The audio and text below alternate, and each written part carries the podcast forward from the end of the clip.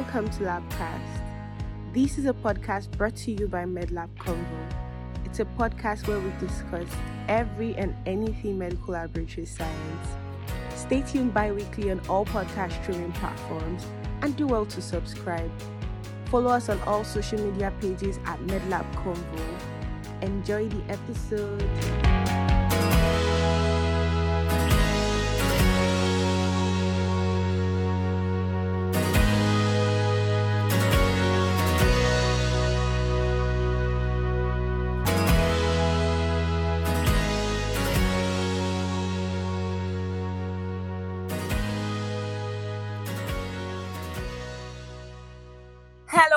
Everyone, and welcome to another interesting and enlightening episode of Labcast.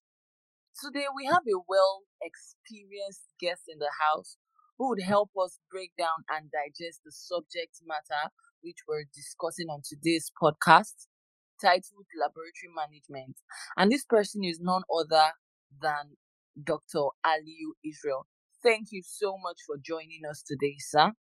I also have my wonderful co host in the house, Muiwa and JC Thomason. You're very much welcome. Thank you for coming on this journey and this particular episode with all of us. Now, while offering laboratory management in my 300 level, it seemed very boring and quite unnecessary. It seemed unnecessary for a science profession and it was filled with strange and more business like terms until I got a deeper exposition into how a laboratory is run, how a lab can suffer and literally cause havoc in the lives of patients, in the lives of people that have come to run tests, if laboratory management isn't paid close attention, if it's not taken into careful consideration. And this is one of the reasons that we're delving into this particular part of MLS today, because laboratory management is also an untapped part of our very broad profession. And then we thought, who better can help us with this particular episode if not the affable and experienced Dr. Aliu Israel? Now, when I read out his bio, you would know why we have chosen him particularly for this episode.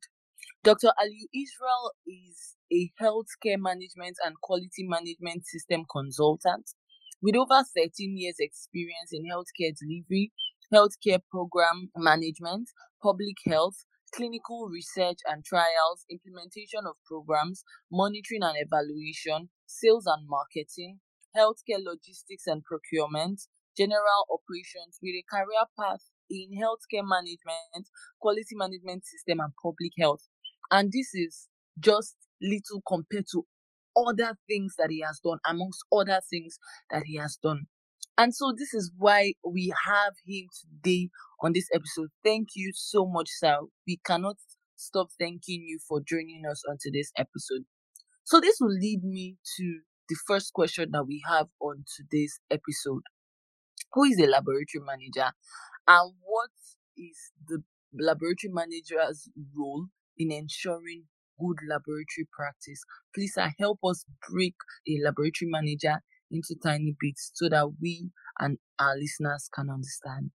a lab manager or a laboratory uh, management personnel is someone who ties both process, system, people to ensure quality delivery of the laboratory services. So I can simply say it entails you understanding management function, uh, managerial leadership, change management, conflict management, total quality management system, and basic financial management like planning, budgeting, personnel management, continuous improvement management, the ISO management, and other management tools. Okay, thank you so much for the elaborate response on who a laboratory manager is. Now, sir, as an enthusiastic scientist, what are the necessary steps to take to gain and subsequently sharpen these laboratory management skills, both online and offline? Okay, first and foremost, uh, as the way I used to tell my students and tell people around me, or every time I have opportunity to share, is nothing becomes interesting until you pick interest. So first and foremost, it must start with an interest. If you don't have interest in management, if you are not interested in laboratory management as as a key area, definitely you won't be able to do much and you won't be able to take it serious. So it starts from an interest. It starts from your mind. It starts from your ability to see this as something uh, that is of core essence. So for you to start, for you to be able to become a successful laboratory uh, manager, it starts from first interest. When the interest is there, then we, not, we can now talk about learning because you need adequate knowledge, information um, for you to be able to be a successful laboratory um, management expert or laboratory manager. So interest is one, two is knowledge, three is pursuit. Because you cannot just be beginning a career and you want to start with management. You have to undergo uh, some basic trainings, trainings like um, the technical aspect of, of, of the, lab. You need to go into trainings of quality management system, trainings in leadership, and with that interest and the pursuit and consistency of of pursuing that career line, definitely you will always be successful uh, in, in, in management because uh, success does not come by wish. It comes by being dedicated, being disciplined, being diligent, and be determined. So these four D's, dedication, diligence, determination, discipline is key for you to pursue uh, a career line when it comes to laboratory management. So you need to understand these things. And so the fact that you can be technically good in terms of like a scientist, but that does not make you actually what a good manager or a good lab manager. So it's a combination of both uh, leadership skills and technical skills and people's management, understanding processes, system, to be able to tie them up to become one coherent what uh, process that can deliver the necessary what result that is needed. So it starts from the mindset, it starts from interest, then to, to knowledge, from knowledge to pursuing of the career, doing everything you need to do in terms of um, studying, reading, um, undergoing voluntary programs, um, a lot. As you channel your energy towards that area, you begin to grow. And as platforms are being given to you, you need to lead, learn, and definitely you you you you end up seeing yourself there. All right. Thank, Thank you very you. much for um, wonderful answers, sir. So, um, just to buttress on the question that uh, Tony just asked, because I think he gave more like, of a generalist um, response to that. If we're speaking of laboratory management now, I know understand that there's a technical aspect to it, then there's, there's the soft skill aspect to it, because you mentioned leadership, and you mentioned all sorts of uh, man- personal management and a lot of things. Are there any maybe certificate courses or programs that you have to go through to, because for example, if you're doing quality management, you probably have to go through certificate training for different ISOs.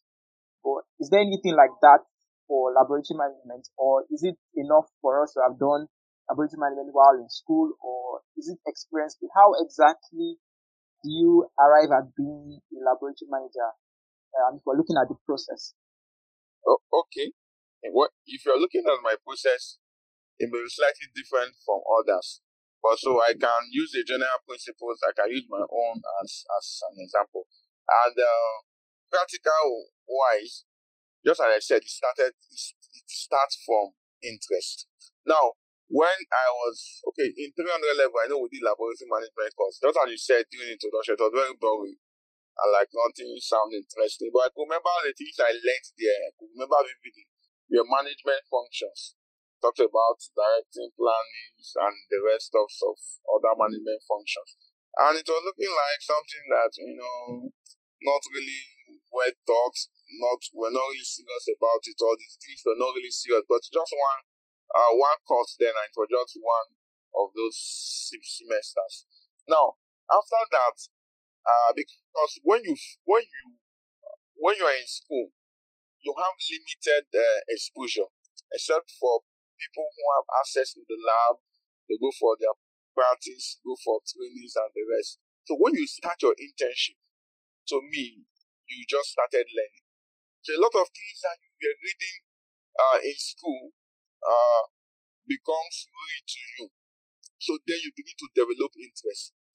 So, uh, as, as at that point, naturally I have been a, a, a, someone who, who, who loved leadership. Uh, like in school then, I remember I had close to 27 positions in my five years plus I stayed in university. So something, leadership is something that, is something that, uh, comes as an interest to me. I was also in the Mensa president. I was also in the SUG.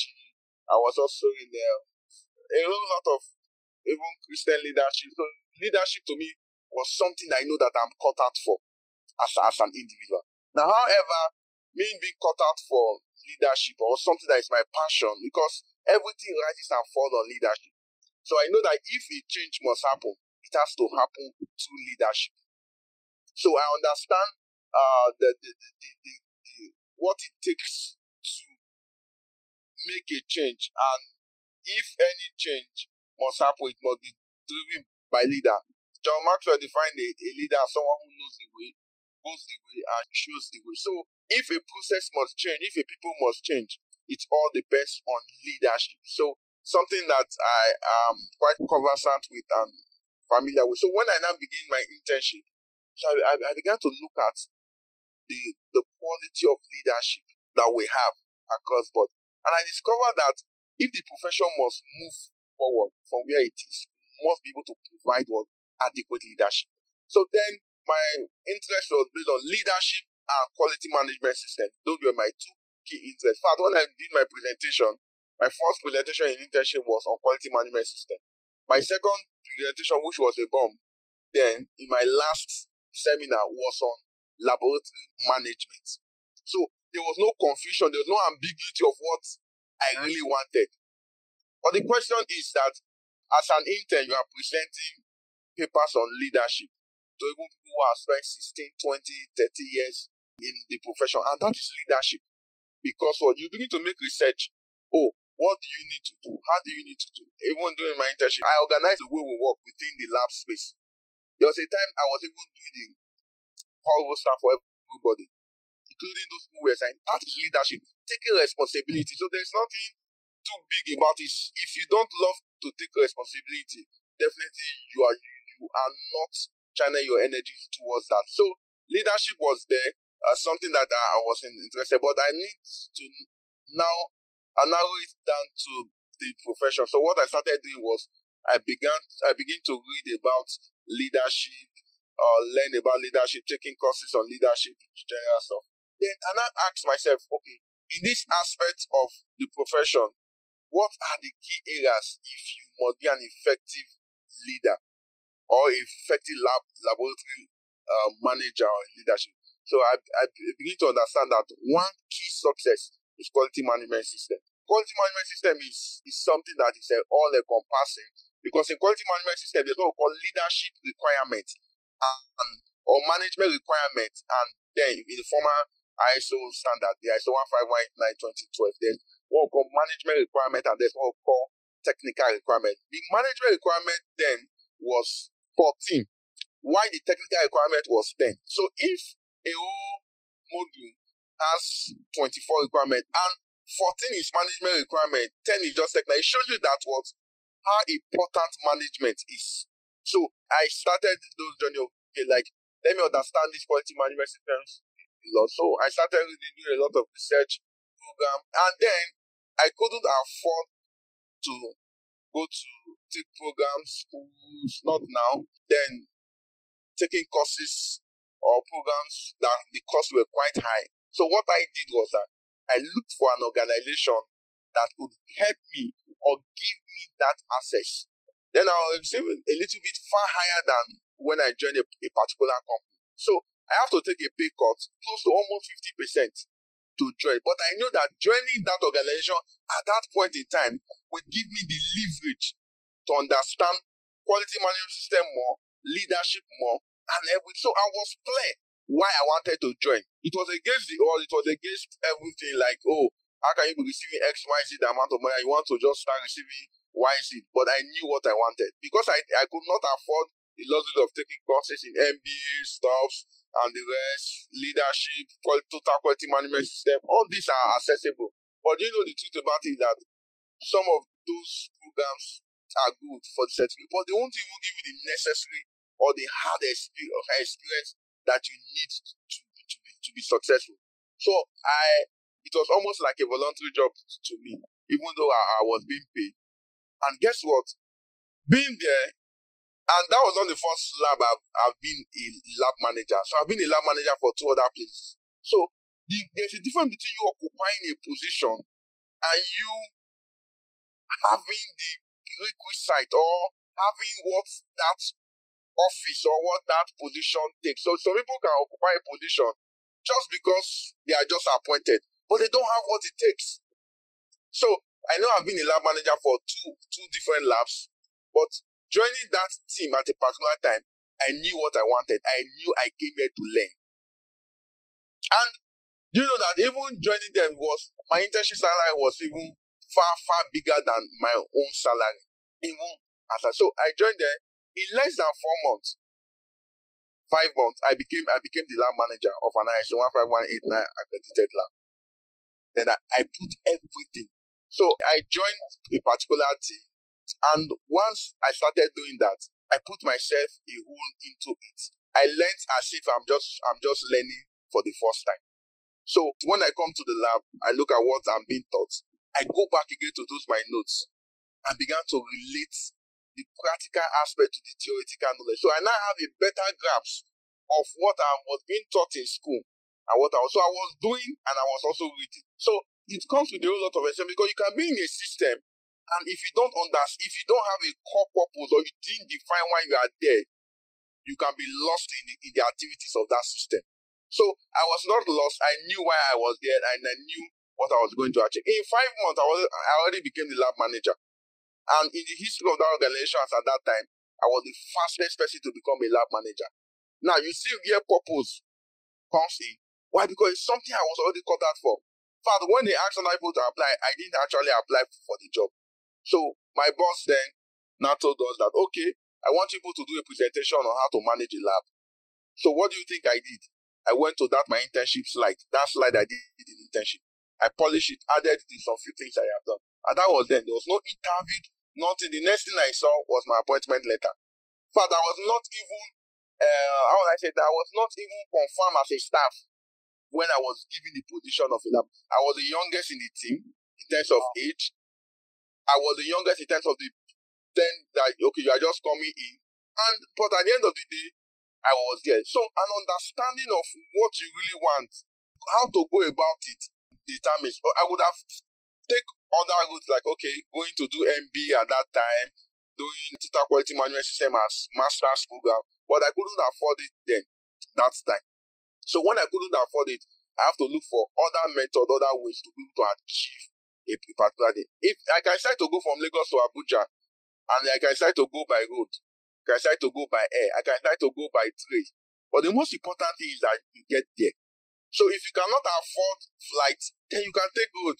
So the most important thing is not how long it takes you, but the ability for you to achieve what you assign yourself to do. So with that, and and it gives it gives me a lot of opportunities. In fact, there are a lot of people used to say ah, that I was being used. Truly, I was being used, but you cannot be used and, and not end up becoming useful to yourself. So beyond the quality management system, beyond the lab, laboratory management, I started learning marketing. I started learning financial management so I could see a statement of reports and interpret it. I could understand some financial accounting terms. So I decided to take a course then on financial accounting. I could do things that even accountants get bored when they do things like account reconciliation. I started presenting seminars on debt reconciliation, on how to reconcile debt, a lot of things. Why? Because of that platform I was given. So I put myself on, I opened my mind to learn and to grab as many as I can. Because you can work in a place and the system can cheat you, but if you cheat yourself, that's the greatest cheat. So you come in and say, okay, this is and this and this. And so I itemize what I really wanted to do and the rest. And in the next few one year, I was already breaking all the records that some of my previous boss had. I was young, but in the midst of being young, I knew what I wanted for myself. So and that started on and on and on and on and on. So after then, I had this experience. I decided now that, okay, most of the time I have this experience, I now go out and see that some of one of my team members now or some of the teams I lead, I was the least in terms of education because I just had my first degree then. So when I left, I said, okay, I want to add academic qualification to what I have upstairs. So I decided to go for it, go for a master, go for program stuff and like that. Now I can afford to spend close to five thousand dollars, six thousand dollars for my personal development. It's all part of it. And within the next four five years, I was already closing up on my masters on doctorate stuff and the rest. So there are a lot of ways to go about it, but this is just like my uh, my short story of how I started and how I began to add value to myself. So there was a time whereby then I would submit my CV, submit stuff, stuff like that to organizations, and like like people keep posting me, rejecting me. So, so I told myself that sit down, focus on yourself, work on yourself, make yourself that valuable person that people want to chase after. So I sat down, I gave myself a target, worked on myself, improved myself, developed myself.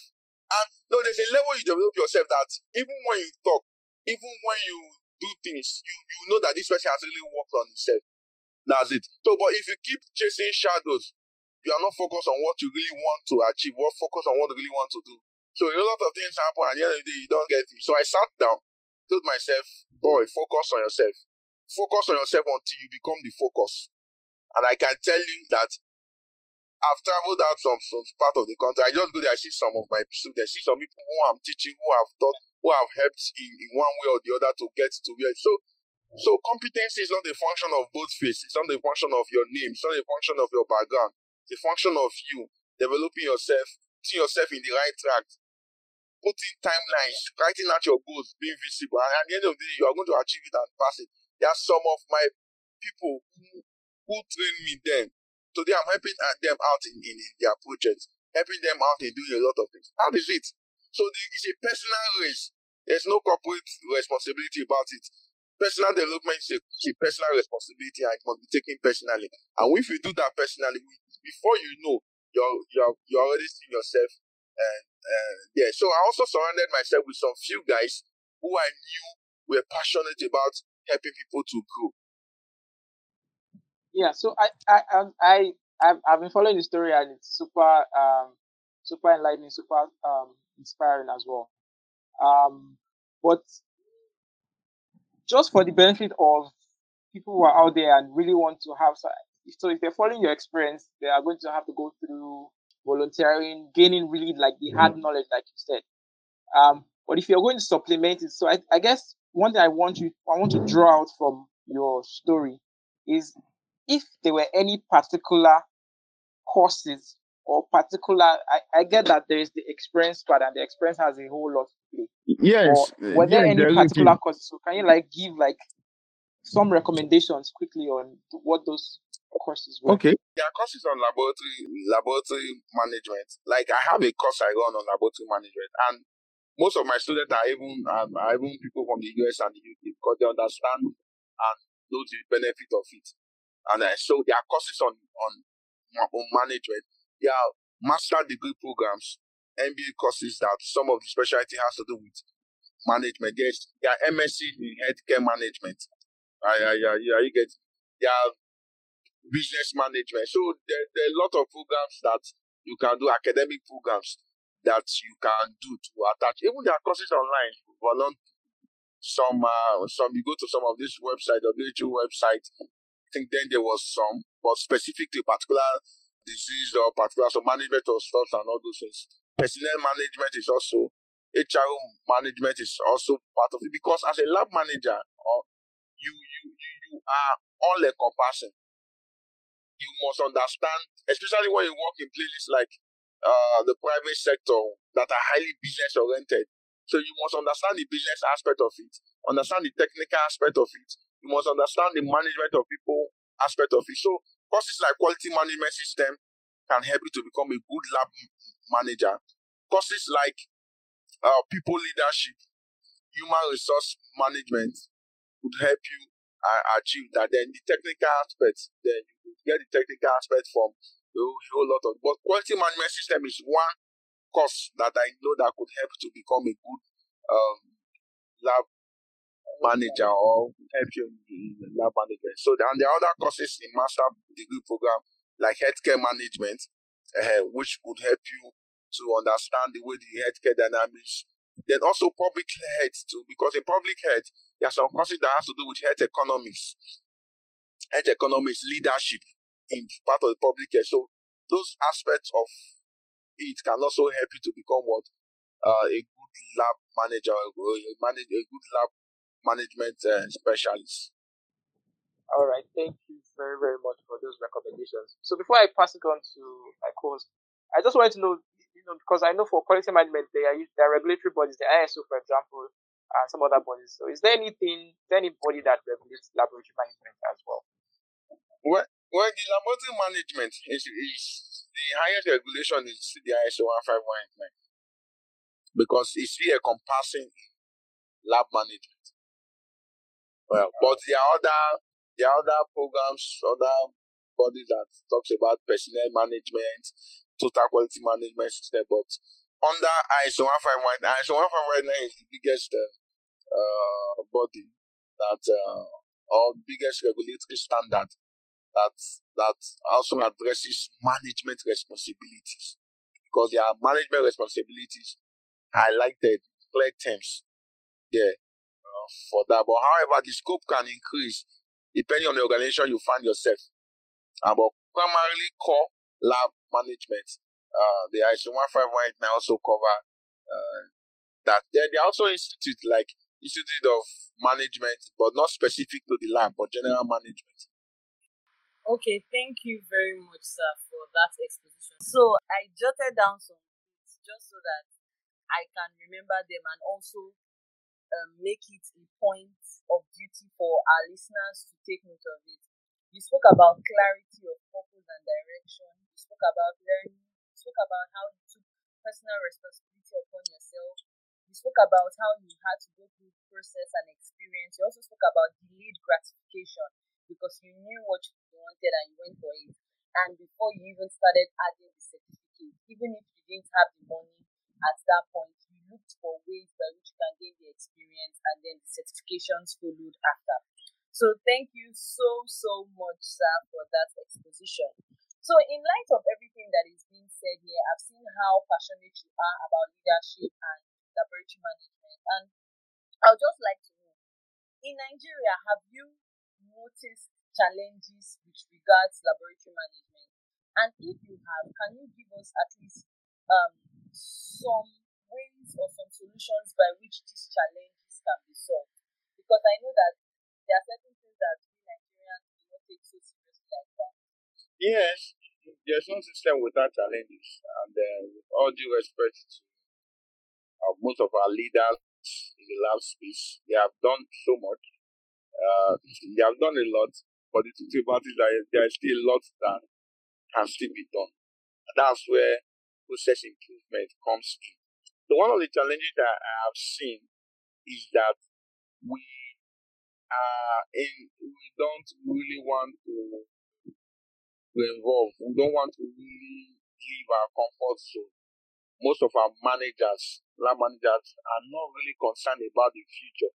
They are just really concerned about what they can do now, what they can get, and without thinking about posterity. So when actions are taken, when decisions are making, they don't look beyond their nose. They don't look beyond what uh, what will be the result of that effect uh, now and look at 10 years, 20 years, 30 years of the profession.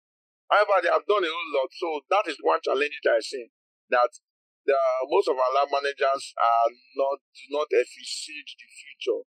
They don't take decisions, uh, uh, make choices that will affect uh, the future, but just for what will be like an immediate gratification or an immediate solution without looking at the young ones or looking at however that is not exclusive to every one of them. But uh, even as a leader if you are not visionary you can't outlive your your legacy. So it is vision that that outlives you. So if all you do is for just for the immediate or for yourself or for your team, then your legacy cannot be strong. So that is one challenge I see vision. Our visions most of the time are just limited to what we can do at that at that at that particular point in time. So that is one. So uh, the solution to that is for our leaders, our lab space leaders, to begin to envisage the future, begin to create vision. See, let me tell you, everything in life starts from the mind. Everything is created twice. It's first created in, your mind. Okay, this platform we are using to, to do this program now was first created in someone's mind before the person created it in reality. So it has there must be a mental shift for our leaders within within the last space, and that is when we can really enjoy longevity and um, and uh, a whole a whole lot of things. So that is one. Then secondly, I see knowledge gap. Now, uh, a lot of us percentage of most of our leaders are only good when it comes to the technical aspect. But people's leadership, quality management system, we have a lot of lab managers who are very, very poor when it comes to that. And leadership is all about people because you have to have quality system essential. And one of them is personnel. Among every other essentials, uh, it takes personnel to drive every other essential. So if you don't understand people's leadership, definitely, as a lab manager, your duty is not it's not to it's not to get is you get the job done through people through process putting in process system that can get the job done so when you start doing the job yourself or everything centered around you then definitely uh, you are not a leader so providing leadership to the team to the laboratory is something that some of us don't really understand why because we are just good at the job and some of us are there because it is now our turn to be there as a result of promotion or as a result of being the oldest person in the system. But the fact that you are the oldest person in the system does not make you a good lab manager. If you don't understand the concept of leadership, you don't understand the concept of people's development, motivations, creating system, creating programs, process improvements, quality management system, implementation of total quality management system. You got no business to do there as a lab manager, irrespective of your age and irrespective of how long you have been there. You are better at being at, at the bench. So knowledge gap is something that is huge. But thank God we have been doing a lot of campaigns and programs like this can also help. And a lot of training, a lot of campaigns, a lot of orientation, a lot of free online workshop, paid online workshops, physical workshop to bring people up to speed. I went to a facility to do a training in a government facility. I, I won't mention the name. And I asked a question. Nobody could answer the question. If nobody did understand that question, then I started thinking there must be a great knowledge gap here. Medicine laboratory is dynamic and you need to keep learning to improve yourself. If, for example, now like there is 15189 2012, which was the previous one, we have 2022. If that is all you knew and you are not taking courses and program trainings on how to upgrade yourself, definitely there's going to be a knowledge gap. Just like someone who wants to go for a, how will I say that, wants to go for an Olympic race and you're wearing agbada.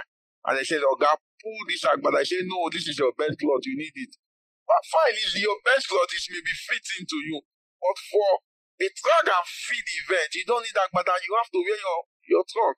So that is it. So those are two things to to uh, make sure to now. The third one is uh, synergy. Within the lab space, some of us we don't have good synergy.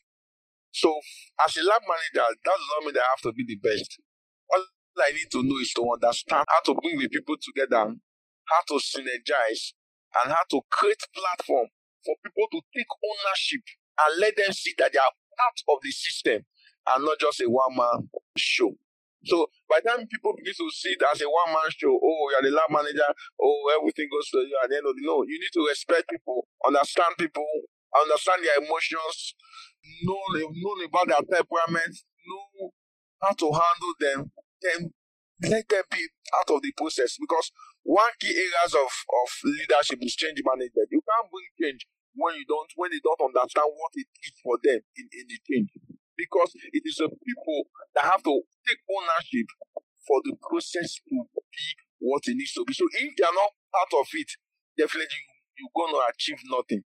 So the, the ability for lab managers to understand that listen is not a one man thing, but a collaborative effort and a team effort to be able to achieve what they need to achieve. They must get that. Then Another aspect again that another challenge I say is resource resource management. Especially when you are in a low resource area, you must know how to manage resources. If they give you one kobo, what can one kobo do? If you don't have a basic understanding of financial management, resource management, there's financial management, which is a component of resource management. Sometimes we talk about overstocking. Sometimes talk about cash flow. Talk about uh, stock management. I'll talk about uh, a whole, whole lot of things, supply chains within the system. So if you don't understand how to manage resources, definitely you are not going to be effective. So management of resources is another key challenge that some of our managers have within, within the country. And but we need to understand that, oh, you can implement quality even the lowest, the minimal resources that you handed over to you. But you can't give what you don't have. So you can only give what you have. And the last I would like to also uh, say is the mindset. Very, very important. Because there's a saying that as a man thinks, so he is. So you can't be thinking poor and be a rich. So your mindset as a lab manager has a way of affecting the whole business, the whole process, the whole system, and the next. And also quality management system. A lot of individuals that some of them don't understand how to implement total quality management system. That is another story for another day.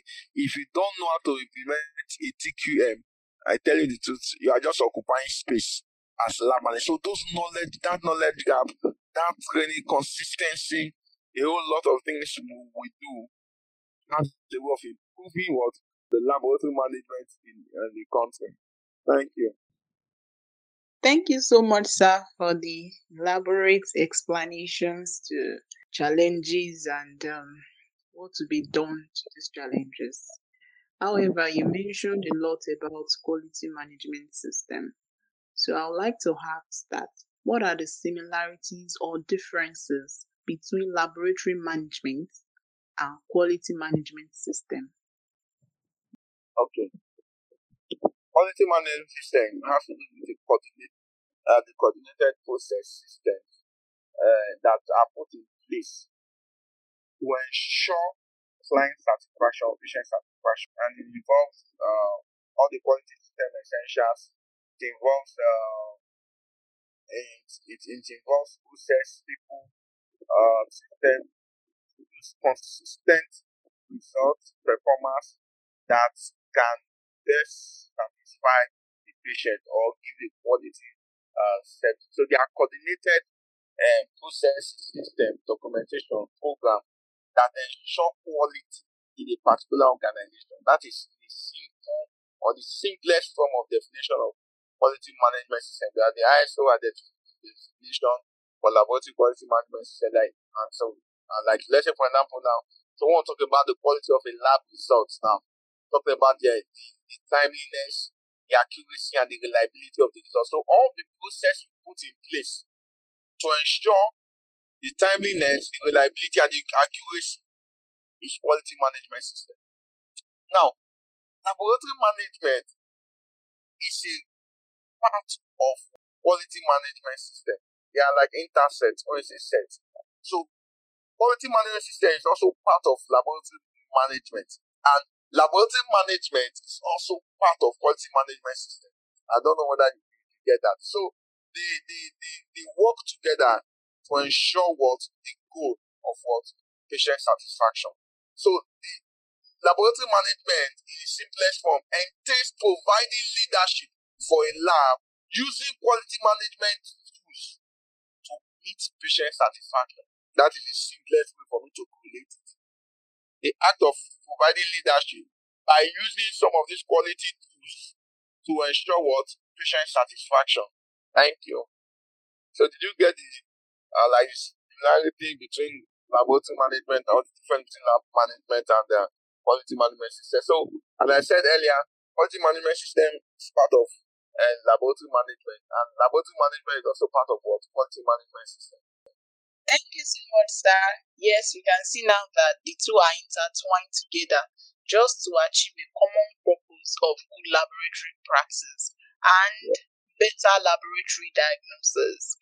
Okay, now, so it has been observed that other sister in the profession, like quote unquote, the medical medical doctors, they had one heading laboratory in terms of management, like they are mostly the laboratory managers. Why is it is this the case, and um, how can we get more medical laboratory scientists in, like, upper regulated into the system? Well, well, you know, practice in Nigeria and um, practice in other places are quite a little bit uh, different. However, they are they are called the gold standard. It, there's no ambiguity about is the head of the medical laboratory. There's no ambiguity. It's clear. If you look at the ISO 15189, I you get it. It's clear. It's clear. There's there's no there's no there's no contention. Okay, now we have pathologists who are the, like the closest uh, rivals when to headship of the lab. We have administrators. Now, the administrative functions within the lab, or let's say they are business function. And let's say, for example, now, let me take it, let me just digest it into Nigeria's scenario. In a private organization, the owner of a lab will be a business owner. Let's say a CEO is a chief executive officer. Now, the CEO who is a chief executive officer does not necessarily have to be a medical lab or even a medical personnel. Why? Because it's a business position. Am, am, am I communicating? However, when we have people who have those backgrounds in terms of laboratories, healthcare, this the organization a better edge in terms of decision making, in terms of knowing what to do and how to do it. Am I communicating? Yes, now, now, so for the head of the lab, it is clear that it has to be a medical laboratory scientist. If you go to the ISO, you're like you can't be an HOD of a lab of a lab or a lab manager if you are if you don't have a practicing license across anywhere in the world. However, for the pathology, there's the role of the pathologist in the laboratory. They call it consultative pathology, which uh, you know, you know, the, the healthcare is a multidisciplinary sector that whether you are a clinician, you are a nurse, you are a doctor, whatever, you are, you are a physician, you have your role to ensure what? Patient satisfaction. So if I play my role as a scientist or as a lab manager, the pathologist also plays his role, the nurse also plays his role, the pharmacist also plays his role. At the end of the day, what happens? The patient is better what managed. So that is it for for the head of the lab, the lab manager. It is a medical laboratory scientist who is really licensed and competent. If you see the ISO 15189, they spread out the responsibilities and the qualification of who should be the head of that lab. Now, however, there are some ambiguity that people in Nigeria that say, okay, this is a clinical lab, this is a medical lab. Well, the easiest way to overcome those challenges is just implement ISO 15189 in your organization. If you implement ISO 15189 in your organization, everybody will know their responsibility. There is no ambiguity. If you can succeed to implement it. Why? Because it is a standard and you cannot maneuver the standard except except if you want to adopt it, especially when it's internationally accredited. But the role of the technician is there, the role of the lab scientist is there, the role of the lab manager is there. So you cannot have you cannot have a medical doctor become a lab manager. Yeah, they, they won't. Why? Because it won't pass. However, he has a role there. If he's a pathologist, he has a role in terms of verification of results, in terms of interpreting results to the end user, and so the rules are clear. There's no ambiguity. It's one of the ways to overcome those challenges is just implement ISO in, in, in your organization. At the at the end of the day. And also orientation. We are not in war. We are not in contention. Some of us study medical lab science at our fourth degree because we choose to. It's not because we couldn't get admission to, to other courses or other programs. I had a classmate of mine then He had admission in medicine and he also had a mental and he tried to choose medical after that does not that does not make him a weakling. There's no program, there's no courses that is less inferior to the other. So you need to debunk that idea from from your from my it's the same service. That's that's what I tell my my, my team. It's the same services. Even to the cleaner, it's the same thing we are all doing. But our job descriptions are different. Our job descriptions are different. If everybody does this to our own job description, at the end of the day, we have a better outcome when it comes to patient management. So this contention of who is this, who is that, they are just they are just things very, very unnecessary. Patients are suffering it at, at the end of the day. It is clear in the ISO 1519 is the responsibility of laboratory manager, who is the head of the lab, and laboratory directors and pathologists. They are all clear. Nobody can take anybody's uh, space. So I think we need more orientation, more engagement, more collaboration, and until we begin to see as this as not my thing, not my profession, or not your profession, but the for the sake of the patient management, we are not going to get headway. So, so that so the question is that who should be the best? Let's let's say someone like in the case of teaching hospitals and some of these things, where some person has succeeded to put some profession. No, see that's the reason why we are having a lot of chaos, a lot of issues. In Nigeria, there have been a time where the Minister of Health is not even in Nigeria. And one of the times that even the Minister of was not there was one of the times we have a better system. So if you don't have that leadership, that healthcare management skill, definitely you're going to make a mess of it. Whether you're a scientist, whether you're a doctor, whether you're going to make a mess of it. Why? Because it is not the skill that you use in surgery that you're going to use as a head of a medical organization. It's not the skill that I, I use to prepare or to run chemistry tests that I'm going to use to be a lab manager. I tell you the truth. But when you become a, a manager, your roles lead from just uh, being operational to more strategic. You begin to look at what is working and what is not working. Until you fix what is not working and make it to become working, then the, those who are at the operational end of it cannot uh, uh, be able to have good, good success about it. I don't know that I hope I'm not taking the conversation too far or too it for some for understanding. But I know that those who are listening to us right now, some of them will understand what I'm trying to say, and some who don't understand, with time you understand better, and uh, this is also a platform for you to uh, get more understanding. So I don't know if I've been able to address your question. Oh yes, sir. Thank you so so much, sir. You really delved deep into. Okay, sir. So I would like to bring up um, situation of laboratory information management. So I know on my end here, I've seen where laboratories um they put in a lot of computers and then they start putting results with the computers and then like six months down the line we don't see anything of that sort happening again. So and I know that this laboratory information management system is like a solution with regards laboratory management However, especially in Nigeria, that is still um, way back in becoming digital, we're still working in between being analog and being digital. How feasible is laboratory information management system in Nigeria? Very visible, very, very visible. We have a lot of labs that are, have have LIS system. Uh, yeah, you get it. Very, very visible.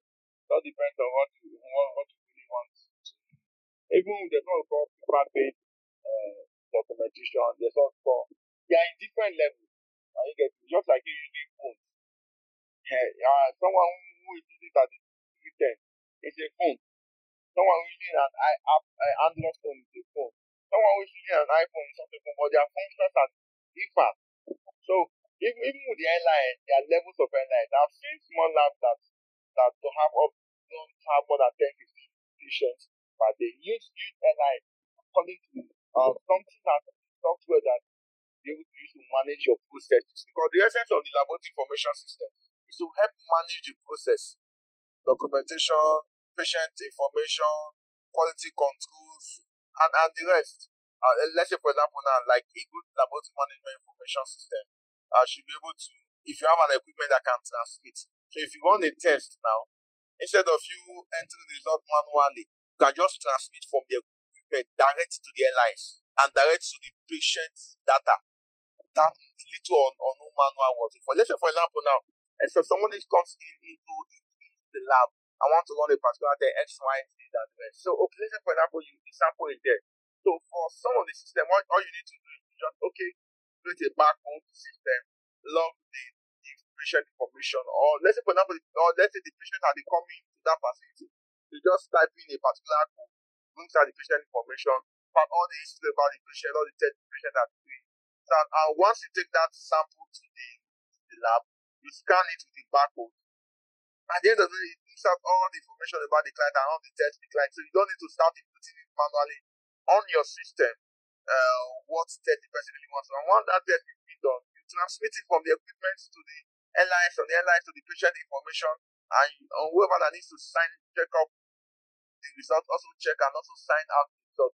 That is a proper linear way of managing. However, if we don't have an LIS system like the, uh, software or the computer-based uh, LIS system, you can still do a proper manual documentation.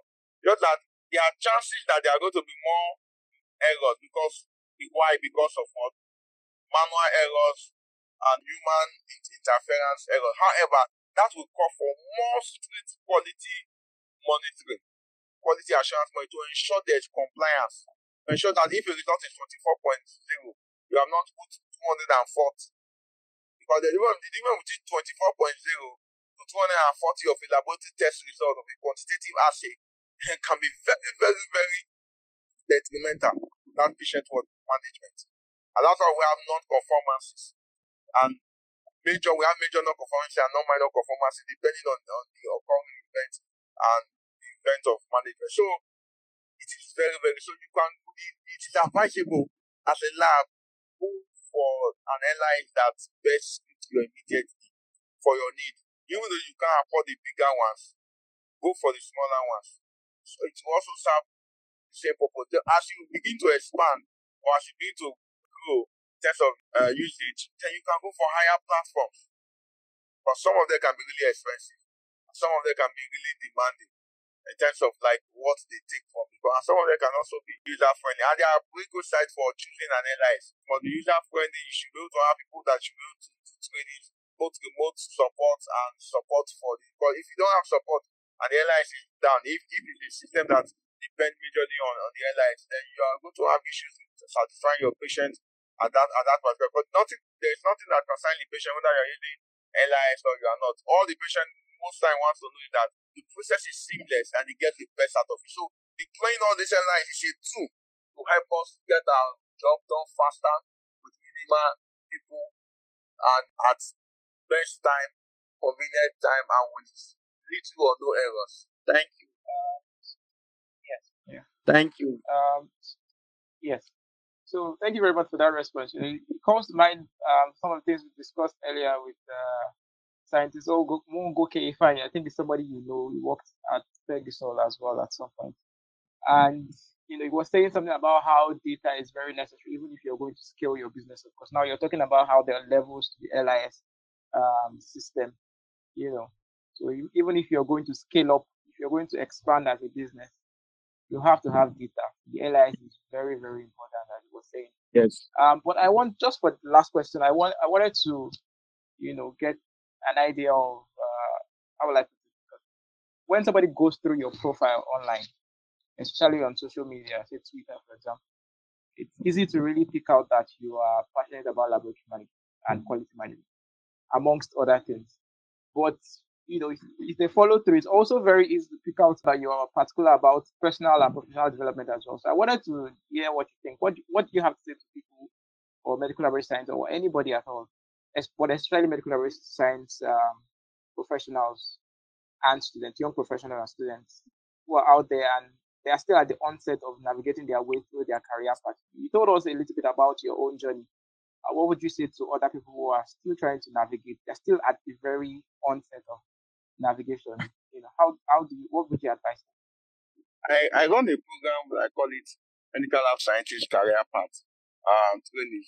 Uh, like in that program, what necessitated that program was not just uh, to generate money for me. Fact, that was even the, the program, the cost of the program is even less than something that I, I normally do. I had an encounter of an intern, and so I, I was talking to, she was one of my interns, and I was talking about her about the profession. She was just belittling it, and like, no, no, no, I'm not cut out for MLS, medical lab science. No, no, no, this profession is this, this profession is that. So I was just smiling. So as she was complaining and saying that, and his weight just dropped, I said, okay, medical lab science career, something like that. I just jotted it in my system and and and and, and left it. So I, I took her number. I, I told her to call me or chat me up later. So I developed a program, a curriculum around that. Now, because when we started medical lab science in the university, my university then was one of the few universities in Nigeria that offered the program. Because most of them, those times, were run in teaching hospitals and stuff and, and, and the rest.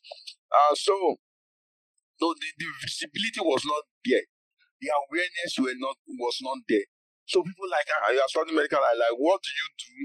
Like because one the purpose of a thing is not to know. Definitely abuse is inevitable.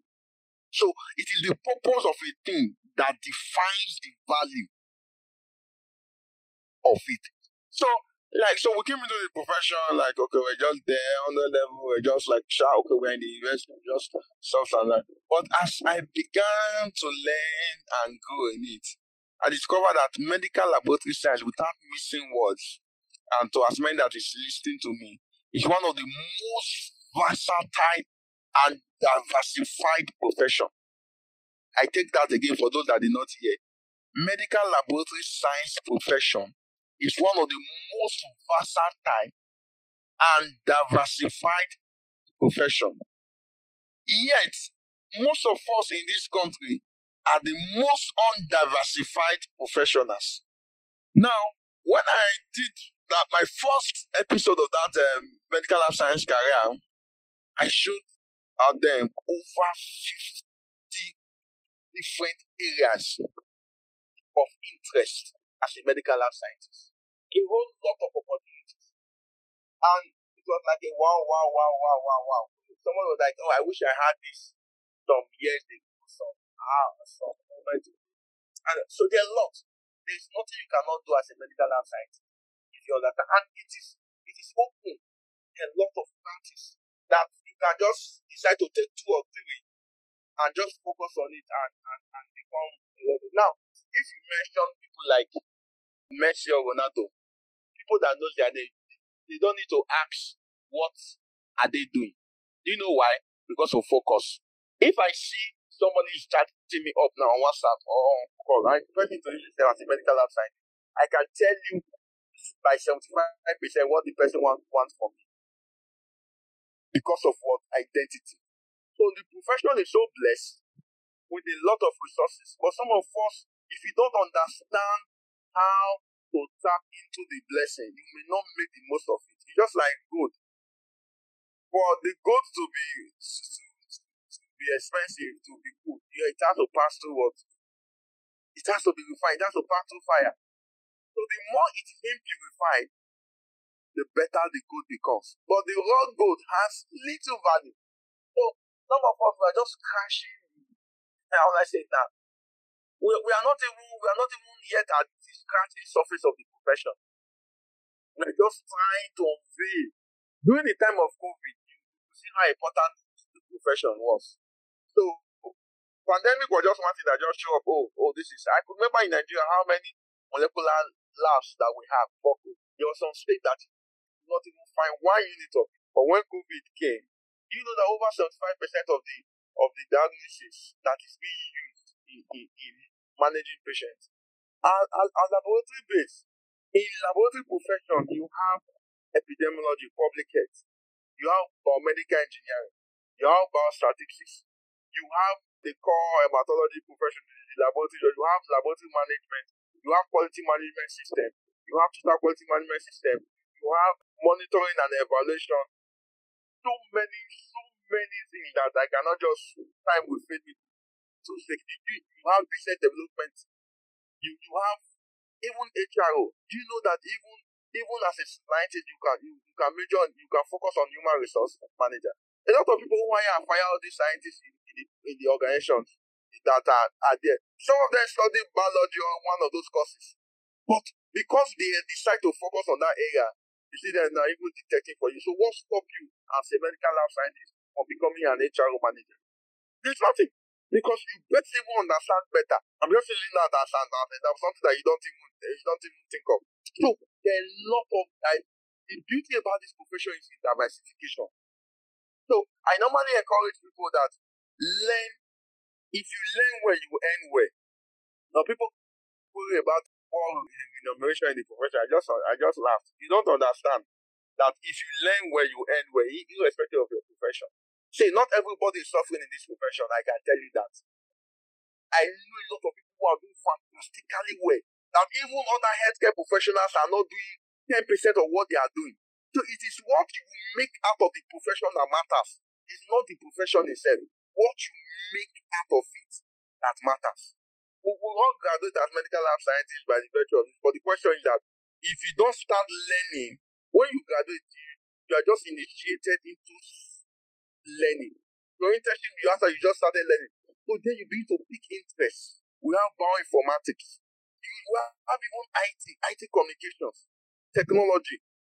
You know what it takes to, to work on an LIS. And some of this LIS has to do with process of the lab.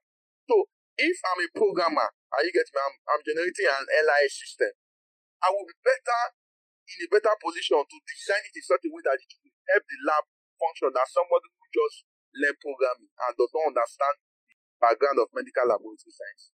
Health economists are there. So what I, I normally encourage people is that keep learning. For those that are in school, focus on it, make research, open up your mind. You're going to see the blessedness of the profession. Once you are out of this, out of school, focus on two or three areas and try your hands in two or three areas. At the end of the day, you become some will favor you, uh, some you gain more knowledge. And while you are doing that, have a mentor.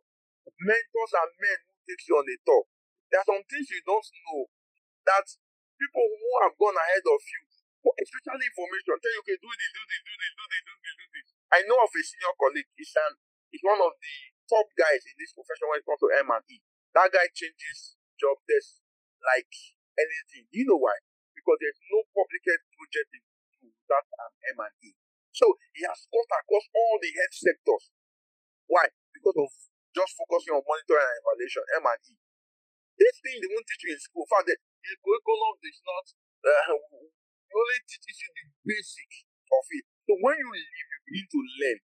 But if you are not willing to learn, and you want to earn well, then it's like doing the same thing and expecting a different result. And that's what somebody defines as eternity.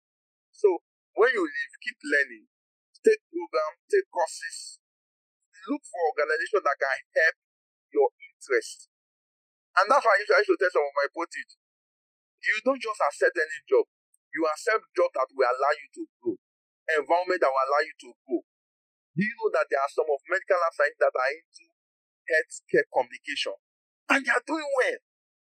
So, so they are trained in profession. So the people who are practicing the profession are not only those who are in the hematology lab. No. The profession is, is, is like a branch. It's like a it's like a whole tree. Every part of a tree is a component of the tree. So if I'm touching the root of a tree, I say no, I'm, I'm not touching the tree. No, the root of a tree is part of the tree. The branch of the tree is part of the tree. So we, when we begin to see the profession as a building, So if you are the window, that does not mean that you are not part of the building. If you are the foundation, does not mean that you are not part of the building. If you are the roofing sheet, you are part of, of the building. So understand the, the profession, expose yourself, attend conferences, seminars, symposiums, read, learn, research. There are a lot of us in the profession research just to publish. That is not all, all research is so. Research is like, okay, you can look at trends, histories, uh, things that are involving demand, meeting needs. Those, those are part of research. I do very few research about publication, but most of my research I do and research that has to do with processes, program, projects, and the things I do, and o- o- over a lot, a lot of things. Now, a lot of people, when you hear me, they talk about, uh, you talk about quality management system, talk about laboratory management. Yes, those are one of the things. But beyond that, I have a lot of many things on my on my shelf Yeah, some people because some people are used to that aspect of, of me. Well, I, I give you that aspect. It, it, it is so that is how that is it. There's so many things that but I encourage people focus on two or three areas, and as time goes on, just you just get uh, you just get used to it. Get mentorship, right communication, right information. Because a lot of things that will elude if you don't have the right set of information. You think so? Not everybody is struggling in the profession, and there are some people that are doing fantabulously well, and, and the rest. There are some jobs that are rejected. In my shape, I have many offer letters. I just get it. I just I just keep it. So even some of my colleagues that would, would take the job good, they will not even pay them half of what I was being offered. That is quality. So everything lies on you, on you, the individual. However, we have a cooperative responsibility to push the profession as a brand. But if you want to fly, you don't fly as a group, you fly as an individual. And so there's the and, the, and the beauty about this profession, even as I try to round off, is that the higher you go, the more space you enjoy. At the floor level is crowded, but up there, we have very few hands there. So come up so that you can enjoy the beauty of the profession. Thank you. Thank you. Thank you so much, sir. You said a whole lot, you know. At, at the beginning of this uh, program, I don't know if I mentioned it, but we've been, I said we've been trying to get you for a year now. We were, we're supposed to have you last year for quality management before we um, we we had um, um, a second person to come on for that. So we've been really looking forward to having a conversation with you uh, because we know that you're a person of substance, a lot of substance, and you have a lot to dish out to a lot of us. Um, so really, thank you for this honor. Thank you for taking the time to have this conversation with us. Really, uh, we're very grateful and say thank you. Really, thank you for just having this conversation. Um, I don't know if you might you might do have anything you want to say before we wrap up. Uh, thank you so so much, sir. Thank you for the words of wisdom. Thank you for pouring out yourself on this podcast. I hope that the listeners too learned a lot from the episode. Yeah. So um from the meaning of what we've described today, which is laboratory management, to what it encompasses, to how laboratories can leverage it, anyone that is listening can agree and would agree that this has been a meaningful conversation. So thank you once more, Dr. Aliu Israel.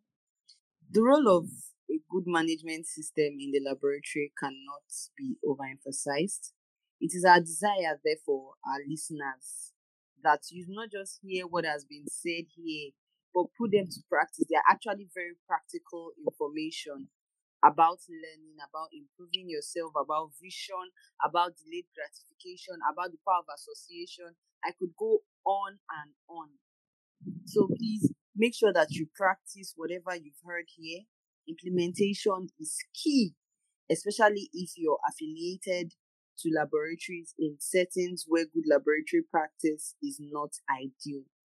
But of course, that's a story for another day and for another very interesting episode.